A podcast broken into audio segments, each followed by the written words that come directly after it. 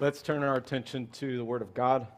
I'm going to actually read off of the screen because I have a different account here. This is referred to as the stoning of Stephen from the book of Acts, chapter 7, verses 54 through 60. When they heard these things, they became enraged and ground their teeth at Stephen. But, filled with the Holy Spirit, he gazed into heaven and saw the glory of God and Jesus standing at the right hand of God. Look, he said, I see the heavens opened and the Son of Man standing at the right hand of God. But they covered their ears, and with a loud shout, all rushed together against him. Then they dragged him out of the city and began to stone him. And the witnesses laid their coats at the feet of a young man named Saul. While they were stoning Stephen, he prayed, Lord Jesus, receive my spirit. Then he knelt down and cried in a loud voice, Lord, do not hold his sin against them, their sin against them. When he said this, he died. This is the word. we're in a series in which we're, what we're calling Easter Courage. And what that means is we're going through and we're looking at some of the accounts, the post resurrection accounts of Jesus' friends, his followers, his disciples. And we're recognizing the fact that despite the resurrection, they're described as people who are filled with fear, that they're scared, that they're confused and confounded. But with each and every instance, whether it's uh, Mary Magdalene and Mary, the mother of Jesus, at the, at the, at the tomb, um, whether it's the disciples in the upper room, Jesus meets their fear with a new resource. With the two Marys, he meets their fear with joy. And it, if you read it, it feels as if their, their fear, fear goes away and yet the joy remains. Uh, in, in the upper room, they're doubting and they're confounded. And he comes through the room, uh, through the door, of course, and he says, Peace be with you. And his peace speaks into their confusion. And we need that kind of what I'm calling Easter courage because Jesus calls us into places where we are bound to be afraid and we're bound to be confused. And we need our fears to be subsided. Joy and peace. And not just any joy and peace, but the peace, the joy and the peace of Jesus. Uh, today, in this particular passage, uh, Stephen is faced with what, by all accounts, anybody should just simply recognize as a hellish experience. Hell on earth. And so, what does Jesus provide him in the midst of that experience? What he provides him is a vision of heaven. And that vision of heaven allows Stephen, provides Stephen with the resources that do not, that, that produce in him hope, not hate. And what you gain from this experience, what you glean from it, is that in the midst of this hellish, hellish experience, Stephen is not disappointed with his life. So, as we're called to follow Jesus into scary, uncertain times, uncertain circumstances, we need this kind of courage. We need to be captured by this kind of vision. And so, in order to do that, let's just simply look at three things here. We need to see a clear vision of heaven. We need to recognize a real experience with hell. And we need to pray for new life in between those. So we need to be captured by a clear vision of heaven. We need to uh, experience a real, we have, need to have a real experience with hell or see a real experience of hell. And then we need to pray for new life in between those two poles. So, first, clear vision of heaven. You read this account, and it's obvious. He has such a clear picture of what heaven is like. And it's so clear Everybody in this room should be confounded by it. Everybody in this room should be challenged by it.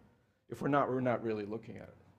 Now, I know as New Yorkers, we have maybe a strange relationship with heaven, maybe. We have some relationship with heaven. I know a lot of us maybe uh, think heaven is an idea that's a little too far fetched. Maybe it sounds a little too good, too good to be true. Maybe we're nervous, confused that maybe this is just our uh, projecting our heart's desires onto reality that heaven can't possibly be true. Maybe some of us have known people, and because of their understanding of heaven, have interacted with us in such a way that's actually painful. Or we've looked through history and we've seen that same experience writ large in communities and, and all over. And so we stand back at this idea of heaven. We're afraid to lean in, we're afraid to hope. Maybe there is such a thing. And of course, there's others of us who maybe do believe in heaven, and yet our understanding of heaven is so vague that to even articulate it would be difficult for us. We would not quite know what to say. But here we have Stephen with a crystal clear vision. And for a culture which is sort of weighing the odds on whether heaven is actually important. This is important for us. In, in December 2022, six months ago, Pew Research polls said that six out of 10 people don't just believe in the af- afterlife, they believe in heaven and hell. Think of that. The majority of Americans in modern, our modern culture, six out of 10, don't just believe in the afterlife, but they also believe in heaven and hell. Now, some of you are probably going, I know those other four, they're on my team at work. this is a good conversation for them, right? Uh, two dialogue partners that have been helpful for me uh, pop culture theologians, Stephen Colbert, Ricky Gervais. Stephen Colbert, late night talk show host, very public Catholic believer, very helpful, is interviewing Ricky Gervais, and Ricky Gervais is an agnostic atheist. And they're having this lighthearted debate. It's a talk show. But in the lighthearted debate, um, Gervais sort of takes control of the conversation. He says, Listen, I just want you to know of the 3,000 religions in all human history, Christianity looks at 2,999 of those and says, I reject your God, I reject your faith. Atheists just reject one more. Atheists just reject 3,000, just not just 2,999. And I thought, that's a new one. Okay. And I had to think about it. I had to process it just for a minute. But what an incredible dialogue partner. But I think if we sat, if that conversation was a little bit longer, we might say, you know what, it's absolutely true. Christianity does look at every other world religion, and because of Jesus, say, there's a difference. I pin my hopes on the death and resurrection of Jesus of Nazareth. And therefore, I look at every other religion and I say, I have to reject that God. But what it doesn't say is I have to reject everything about that particular system of belief. And in fact, therefore, we, Christians, unlike maybe others, can look at other religions and say, that sense that you have of the afterlife, I do too. That desire that you have that someday there will be no more suffering, I have that too. The hope that one day you'll be united with the people that you most love, that's my hope as well. And when I see hell on earth, I long for the things of the afterlife, for heaven to break in. Tremendous resources, a very different way of even thinking. We have so much to come alongside those who don't share our belief and say, Yeah, me too. Let me show you this. Let me point you towards Him.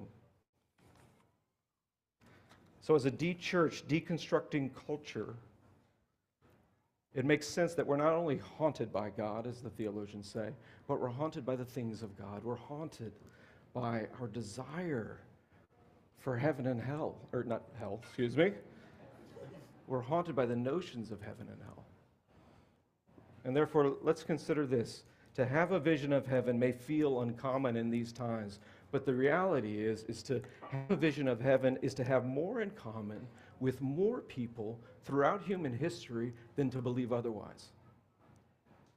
Think about that. To have a vision of heaven in these days may feel really uncomfortable. But to have a vision of heaven means that you in common with more people, no matter what culture they live in, no matter what time they live in, than to believe otherwise. And here we have Stephen, who is not just on trial, but he's on trial for his life. And he doesn't just have a general sense of God at work in the world, but he has a very specific vision that the God who is at work in the people of Israel, the God who has committed himself to a people, who loves a people, who loves his creation, who's committed to redeeming them, is not just at work in a general way, but specifically, so specifically, that he's at work in that room, that he's at work in the court that Stephen is on trial in, that he's in the hall of the hewn stone. And the two things we can learn, pretty brief. He gets this vision of, of heaven, and what we can glean is what is primary about heaven versus what's ancillary. And then how present is actually heaven for us. First, what's primary about heaven? He doesn't get a vision of heaven that I would naturally want. You know, some of us, when we think about heaven, we just think about rest, or maybe we just think about a golf course that never ends. Right? I don't play golf because that's like hell. or my performance is. Just ask my father in law. But we think about those things, right? We think about the other stuff. My friend Cameron, his son, died in his sleep. And he said, You know, Dave, my biggest fear is that I, lo- I live the rest of my life waiting to run to Cameron and not to Christ. I think that's a shared feeling. Jesus says in this vision, heaven is primarily about me. And if you look at me, you will know what heaven's actually about. It's about hope, real hope, bodily hope. It's about scars that have been healed. It's about tears that get wiped away. But it's real, it's present, and it's all about Jesus. Heaven is not heaven without Jesus. That's what we're trying to learn here. Heaven is not heaven without the presence of the resurrected Jesus Christ for you and for me. Second, look at how present he is. I said he's in the hall of stone. And what's interesting here is that this vision is, is a little bit different, and yet it's almost the same as the other times where Jesus is, is mentioned as ascended on high, sitting at the right hand of God the Father. It's almost the same, as a little bit different. You notice the difference, right? In countless other places, it says that he's seated at the throne, sitting at the right hand of God the Father. And what that means is that he is sitting utterly comfortable in his sovereign authority over all of creation. It's the ultimate expression of power. He's sitting. But here it says he's standing. So why is he standing? Because he's absolutely present with Stephen. Stephen's in a court, and they're not passive court members. They're active, they're engaged, they're standing. And I imagine Jesus is standing there, not only advocating for Stephen before the Father, which is what the scholars think, but I, I think he's standing and saying, Look at me. Put your attention on me. He's standing not against him like everybody else, but he's standing for him, unlike everybody. So he's standing for him, he's advocating for him. He's absolutely present in the room. Now, most of us think about heaven, we just think heaven's way out there, past Neverland. Who knows? It's, it's out there. That's not the image here. And what scholars have been talking more and more, and N.T. Wright is big on this, is he says, heaven is not, you know, on the third star to the right, straight on till dawn. Heaven is another dimension in which the, the emissaries of heaven can open and close that dimension at will. So close. He's right there in the room. Now, if you've lost somebody, doesn't that make sense of the fact that you just feel their presence more than you ever did when they were alive? If you've ever had that experience, it's not because they're actually in the dimension and all that stuff, but they're close. They're close. Heaven is close, very present. So, he stands with him. And it reminds me, because I think he wants, he wants him to see him above everybody else who's standing against him. And it reminds me of this movie that came out in 1995 called Dead Man Walking. And this was a movie that was a pretty polarizing movie in the culture because it was about the death penalty. And I watched it then, and I probably took a side. I can't remember. I was a, kind of a teenager. if you're at a certain age, you know how you know how to smooth out the age. And I remember watching it then, and then I became a Christian, and I watched it again and a very different experience. And the movie is about a man, Matthew Poncelet, who's played by Sean Penn, and he has done a grievous thing. He's killed two teenagers brutally, and he's on death row.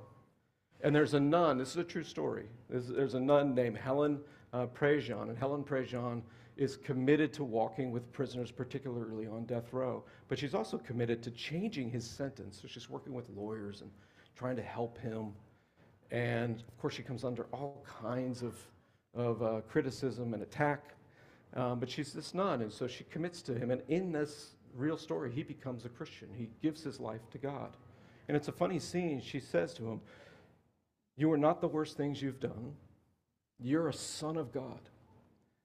And he laughs and he says, I've been called a son of a, lot, a couple different things before, but never a son of God. And then when he's being led to his death, he collapses on the floor. And he's afraid, and guards are all around him. And they say, Can, can she come and can she touch me? So she comes and she, she leans on the floor, and it's Susan Sarandon. And if you're old enough to know who Susan Sarandon is, then you, she has these big, beautiful eyes. And she says to him, You're okay. And in the spirit of, of the New Testament, where it says, wherever two or more are gathered, she says, Christ is here. And then she says, I want the last face you see in this world to be the face of love. So you look at me when they do this thing. I'll be the face of love for you. What is your vision of heaven? Is it clear enough to see the throne of grace? Is it clear enough to make out his face of love?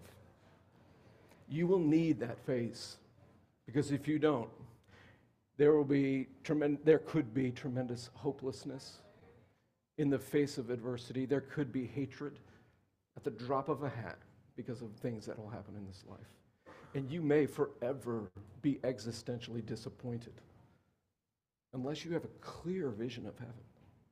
Do you? Do we as a church? Second, we don't only just need a clear vision of heaven, we need to recognize a real experience with hell. One of my congregants, one of the members of this church said, David, you don't talk about hell. And I'm not doing this for him, but it's part of the series. And he's not here today.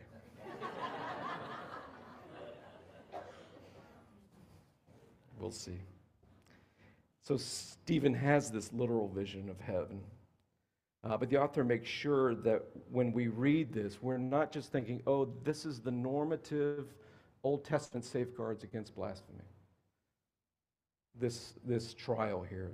What we're meant to understand is that, that there's nothing righteous, there's nothing godly about what's taking place here when this sentence is brought down. There is nothing righteous about this cause of death. And I know that we use the language of heaven and hell so casually in our culture, but when we talk about it now, we, we mustn't do that. We must not do that. We need to recognize, even in a cynical, irreverent culture, that there are some concepts that are just that are that should strike fear into our hearts.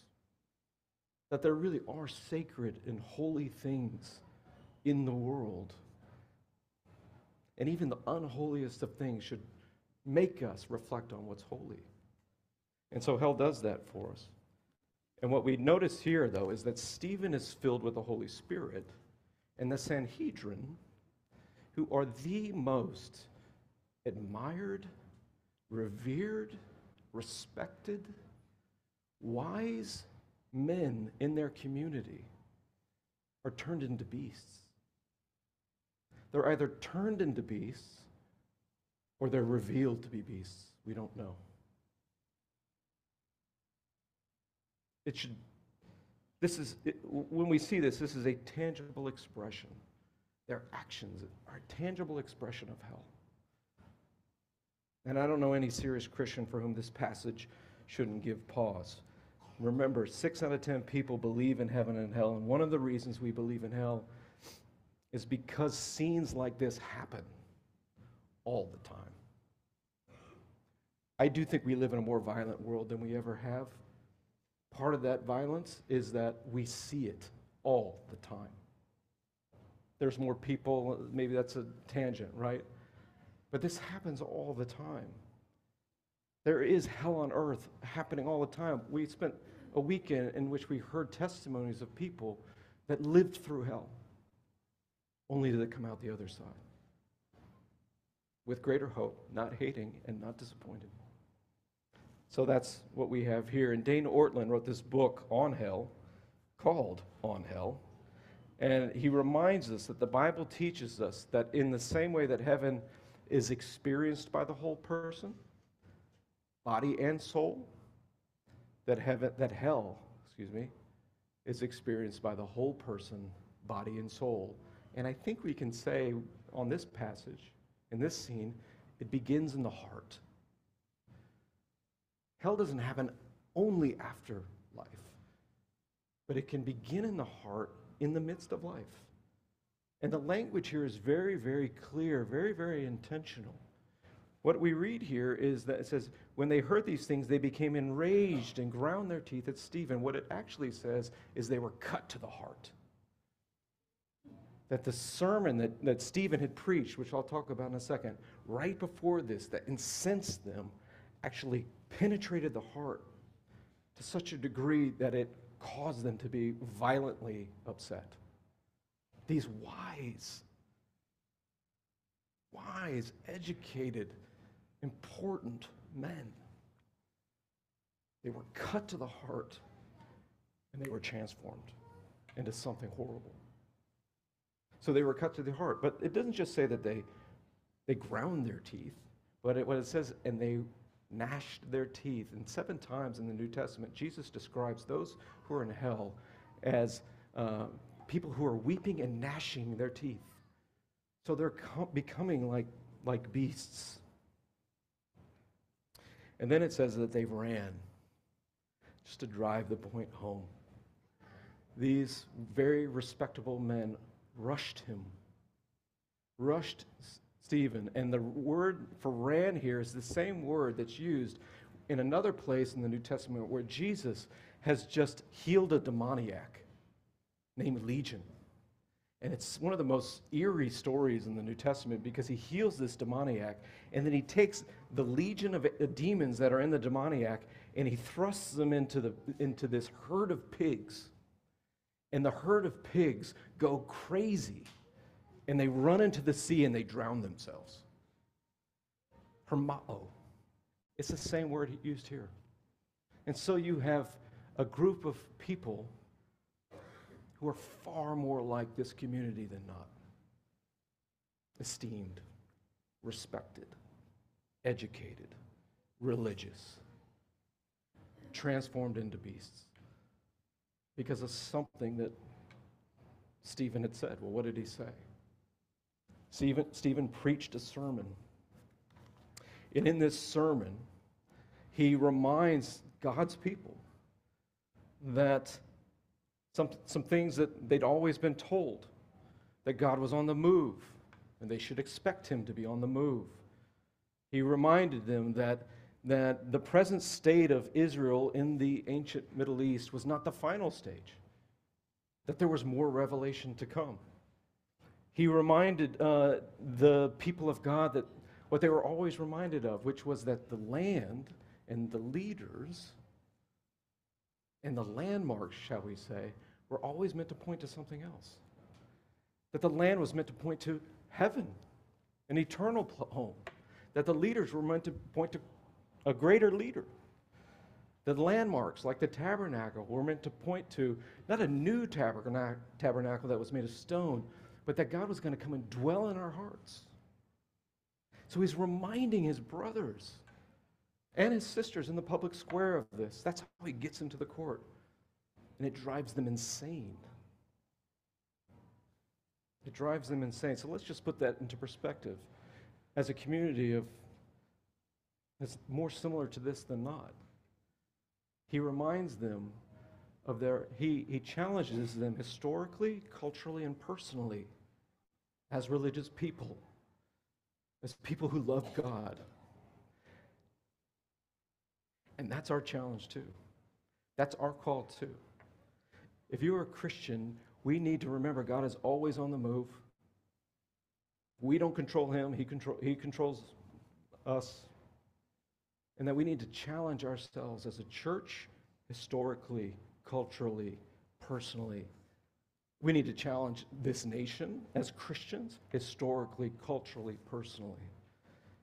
We need to challenge our community, historically, culturally, personally. And it starts with us. It starts with us. As individuals, it starts with us. Uh, I'll share this. Some of you guys know this story because you've walked me through it. And in the spirit of this weekend, where we've heard, some of you have heard a lot of testimonies, I'll just share a little bit of, of, of mine that's taken place in the last couple of years. Uh, it's a good story. The week we had our first service in person, I found out that I have an older sister. I was taking Zoom meetings like everybody else. And about a half an hour before my next pastor's in Zoom meeting, I looked at the description of the next meeting. And it was a woman with a ancestry.com screenshot who said, I believe I'm your sister. And when I came face to face with her in my memory 30 minutes later, there was no doubt. And it was 100% likely on the DNA. And that was a Thursday or Friday before we had our first thing. Um, so church planning is really fun. and so, you know, there's probably lots of, lots of questions, right? Without getting all the details, my father, when he came back from Vietnam, he conceived a child with a childhood friend in which he never knew about. And went to his death never meeting my sister, Karen. And I've met her, all this stuff. It's been beautiful because Jesus is on the throne. And what do I mean by that? Meeting her allowed me to look at my life with safety. I grew up in, I think, the most idyllic home ever. I have an incredible relationship with both my parents. My brother's my best friend. We, it was a great life, and there was something profoundly broken about it that we didn't know. Horribly broken about it. My father, if he had any identity issues, it was around being a dad. And yet he had a daughter out in the world he didn't know about. And I'm able to now look at this with hope, not fear, because Jesus is on the throne. Right? Secondly, uh, because Jesus is on the throne, I don't need to defend my dad. I don't have to defend my story. I don't have to worry about telling any of this because Jesus has already defended my father. He loves him despite the worst things he's ever done. And the beauty is, is that because God is always doing something, and He's a God of redemption, I can lean into that and go, What are you going to do with this, Lord? How, what beautiful thing is going to come out of this? And move into that situation. And so my brother and I have, have done just that. We've become close. Now, I got a sister. I got a sister. Right? Who happens to be a Christian, who is a, know, she's gone to seminary. It's weird. Um, but just to keep it on the ground, she's had an incredible life, and she'll spend the rest of her life struggling with the fact that she didn't know her father. So the redemption piece is my brother and I can embody the father, my father's love to her. Shower her with affection, show her who he actually is, not who she's created in her mind to be. And why can we do that? Because we do have a good father. We do have a, a father in heaven who loves us. And one day, I can tell her, you're going to hear everything you need to hear from your dad.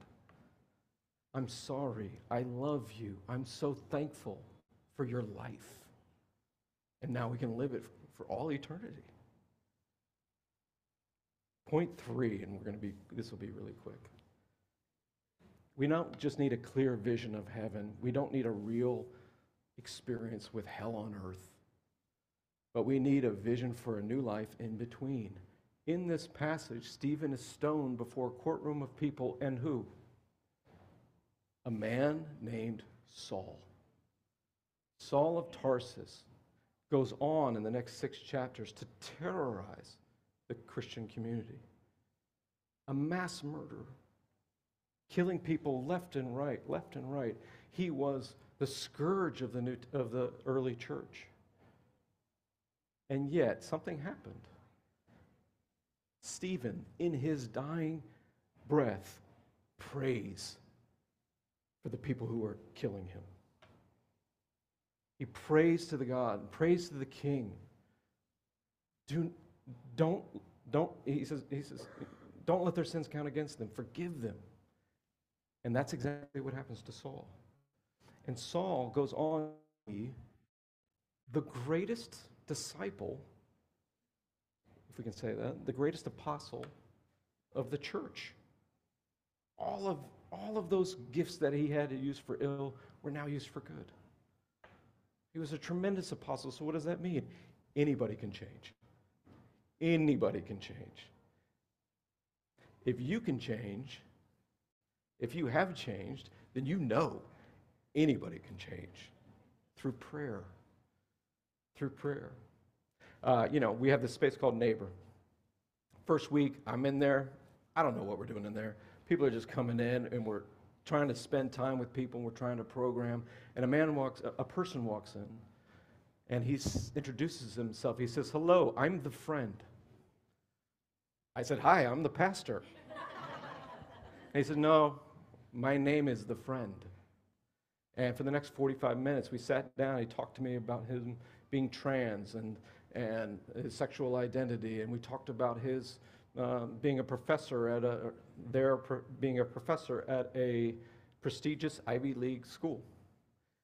And he, we, he wanted to talk about hell and how he didn't believe in hell.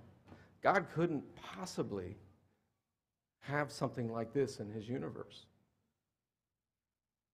And then we talked about how Jesus, more than anybody else, talked about hell and how Jesus, Christians believe, went to hell so that nobody else has to.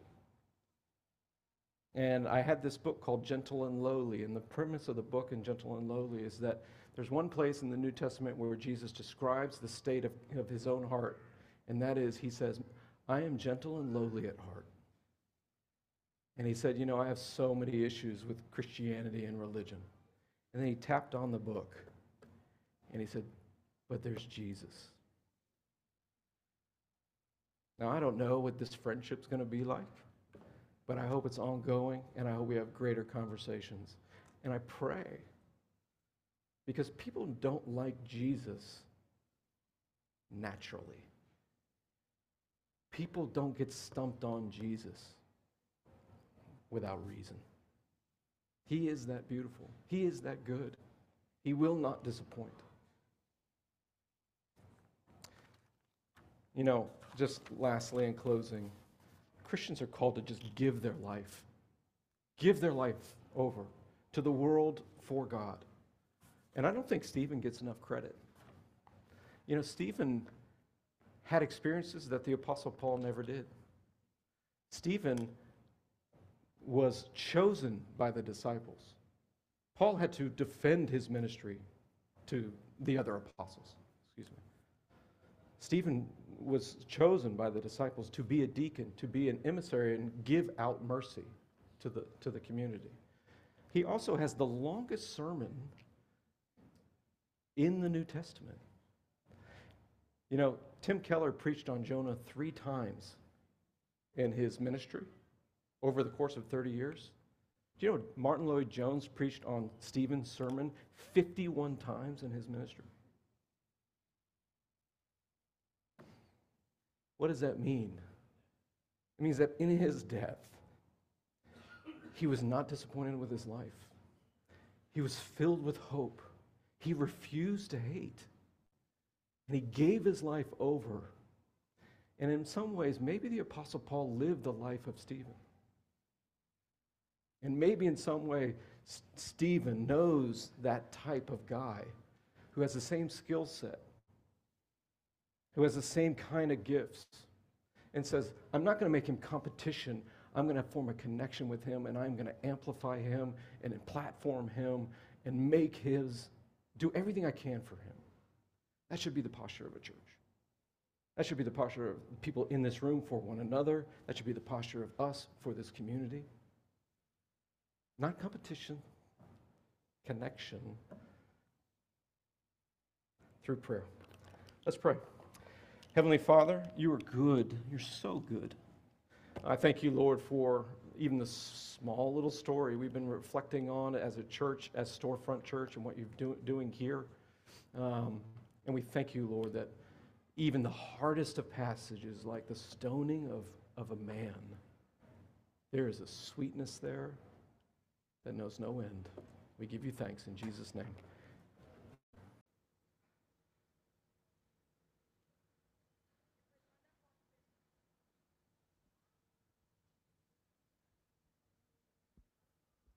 Father God, thank you for um, reminding us today that you, Jesus, will never disappoint.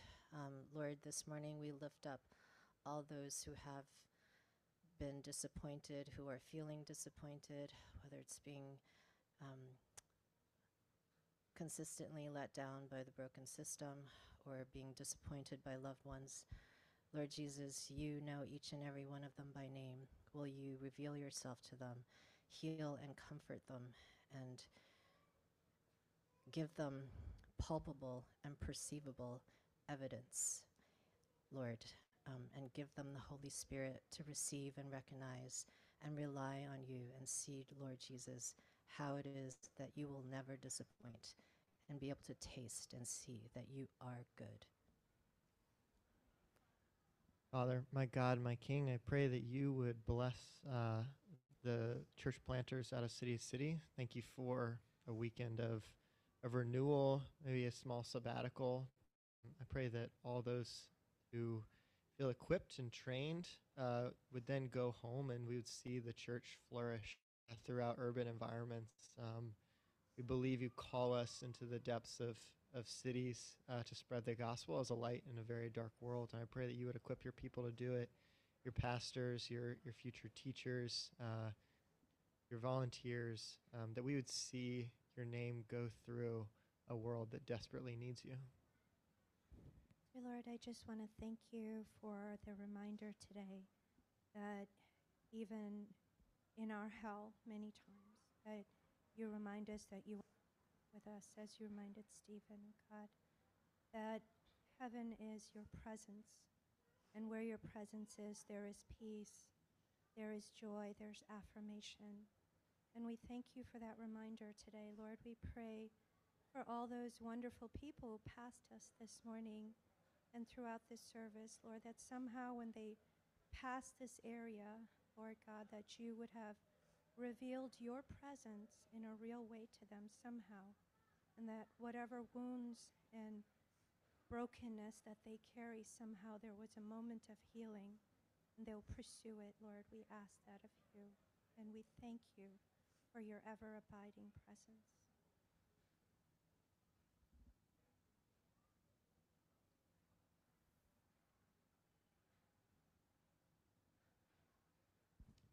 Heavenly Father, I want to thank you for the life of Doug Oliver, uh, for the the unseen work that he has done in this neighborhood for decades, uh, for the work of renewal that he has been a part of. We thank you for his life, and we thank you for his friendship to this church, that we get to use his space, and we thank you for the friendship that he and Barbara has. It sounds nothing short of heavenly, and so we just give you thanks for his life.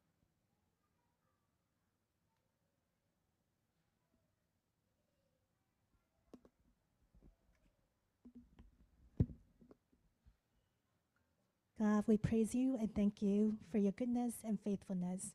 We thank you that you told us not to be anxious about anything, but in every situation, by prayer and petition, with thanksgiving, present our requests to you. So, Lord, thank you for hearing our prayers and answering them. May those we prayed for know your presence is with them and that you are yours, their strength, their comfort, and their salvation.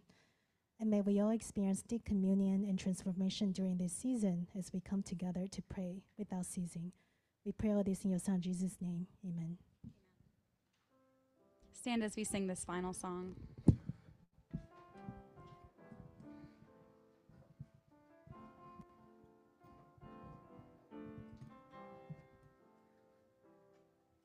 There is nothing like the presence of the Lord.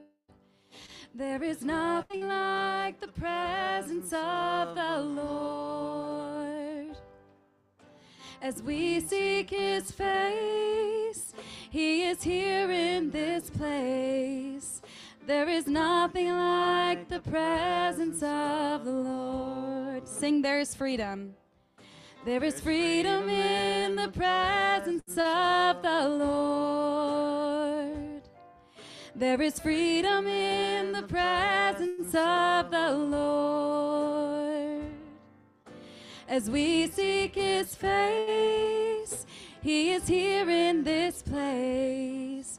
There is freedom in the presence of the Lord. Sing, there's healing. There is healing in the presence of the Lord. There is healing in the presence of the Lord. As we seek his face, he is here in this place. As we seek his face, he is here in this place. As we seek his face, he is here in this place. There is nothing like the presence of the Lord. There is nothing. There is nothing like the presence of the Lord. Sing it one more time. It's true. There is nothing like the presence of the Lord.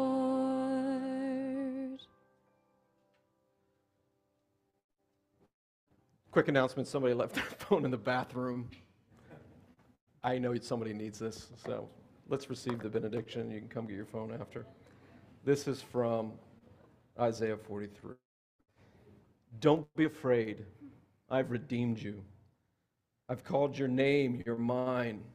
When you're in over your head, I'll be there with you. When you're in rough waters, you will not go down. When you're between a rock and a hard place, it won't be a dead end because I am God, your personal God, the Holy of Israel, your Savior. I paid a huge price for you. All of Egypt with rich Cush and Seba thrown in. That's how much you mean to me. That's how much I love you.